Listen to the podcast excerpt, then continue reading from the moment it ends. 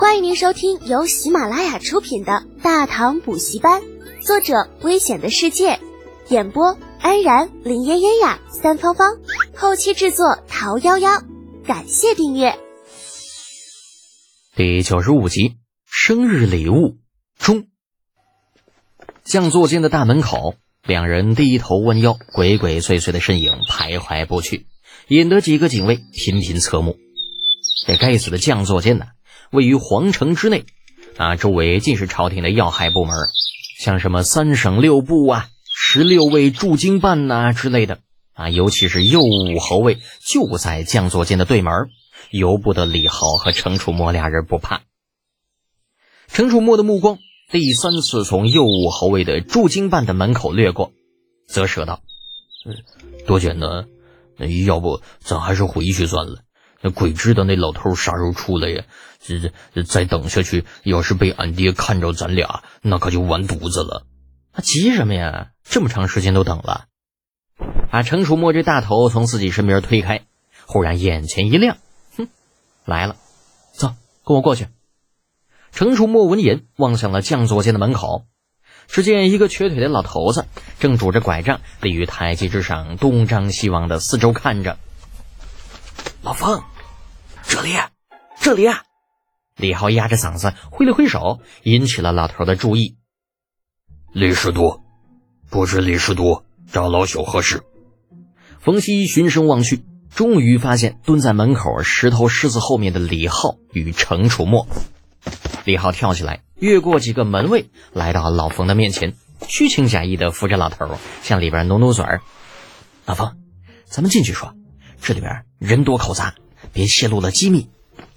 说我们呢？这是几个门卫面面相觑，看着李浩进入将座间的背影，心里边有些腻歪。李师徒到底有什么事啊？等进了将座间里面，转了两个弯，来了一处偏僻的角落之后，风喜很是纳闷的问道：“这老头啊，自从上次煤炉子事件之后，重新恢复了将座间大将的身份，虽然瘸腿依旧。”但是精神头却以往大不相同，矍铄了很多，并且念在今日的一切都是李浩牵线搭桥的原因啊！老头子对他那态度还算是不错。李浩笑嘻嘻的说道：“帮我打造一件东西呗。”“呃，是什么？”啊，冯熙看上去有些犹豫啊，倒不是说不想帮忙，而是觉得信心不足。贞观彻，鉴于李二的恶趣味。那李浩索性给自己要打造的东西直接命名了。嗯，啥？冯西一头雾水，他想了半天也没想起贞观车是个什么东西。是这样的，李浩说着，捡起一根树枝，在地上就勾勒起来。不多时，将一辆自行车的样子就画了出来。老冯初时还有些疑惑，可是听着听着，眼睛就亮了。这老家伙别的爱好没有。就是喜欢捣鼓一些稀奇古怪的东西。李浩所画的自行车，对于他来说，那就像是蜂蜜对于熊，大米对于老鼠，那啥对于色狼。可是听了一会儿，这老冯头的眉毛便是皱了起来，揉着下巴道：“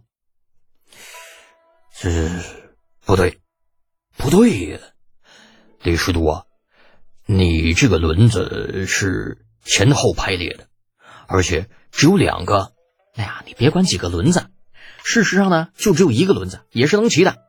啊，李浩没心思跟一古代人讨论离心力的问题，摆了摆手道：“这东西啊，眼下呢有几个关键点。首先啊是轴承，这个很关键。呃，对，这个轴承具体是个什么样子，咱一会儿再说。那还有呢，就是这个轮胎，那这可真是要了老命了。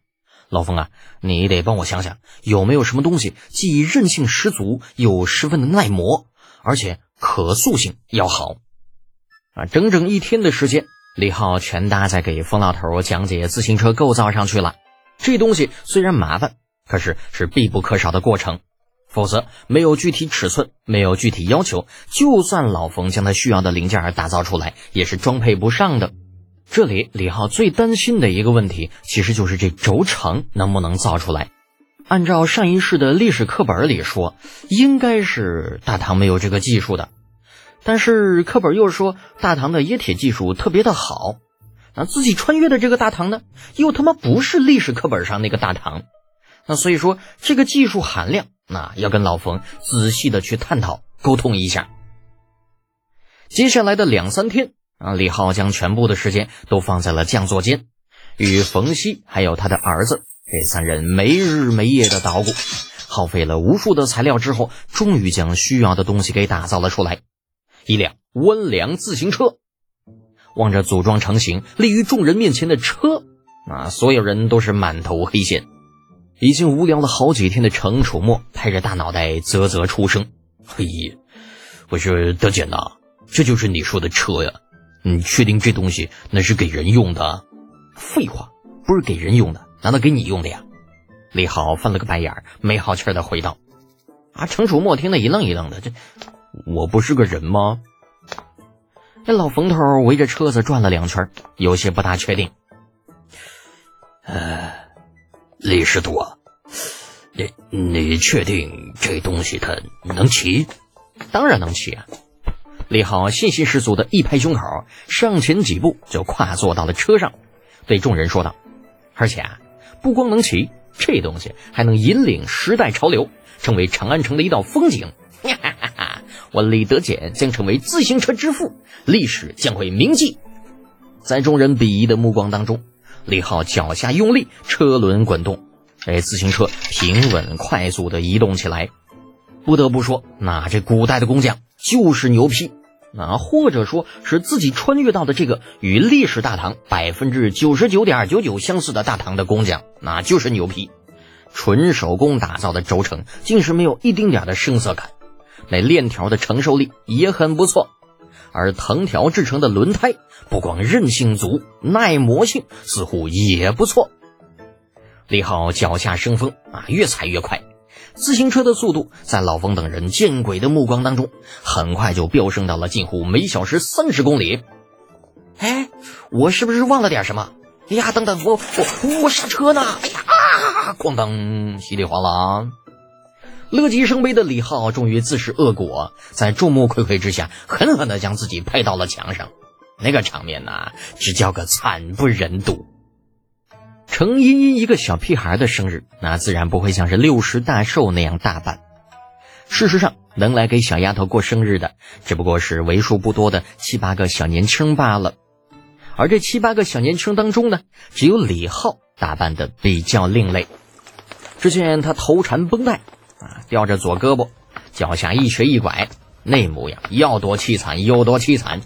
程咬金在瞅到李浩的第一眼，那就乐了，咧着大嘴：“哎呀，贤婿啊，你这是得罪人多了，让人套麻袋了。”嗯，不生气，我叫不生气。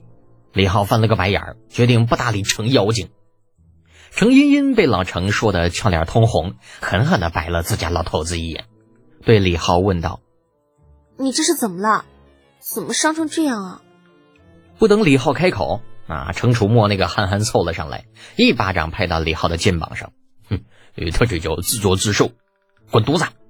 李浩疼得呲牙咧嘴，骂了一句之后，最后看向了程茵茵：“妹子，为了给你置办礼物，哥可是遭老罪了。”程茵茵很是愕然：“你，你去抢珠宝店了？”呃，听众朋友，本集已播讲完毕，请订阅专辑，下集精彩继续哦。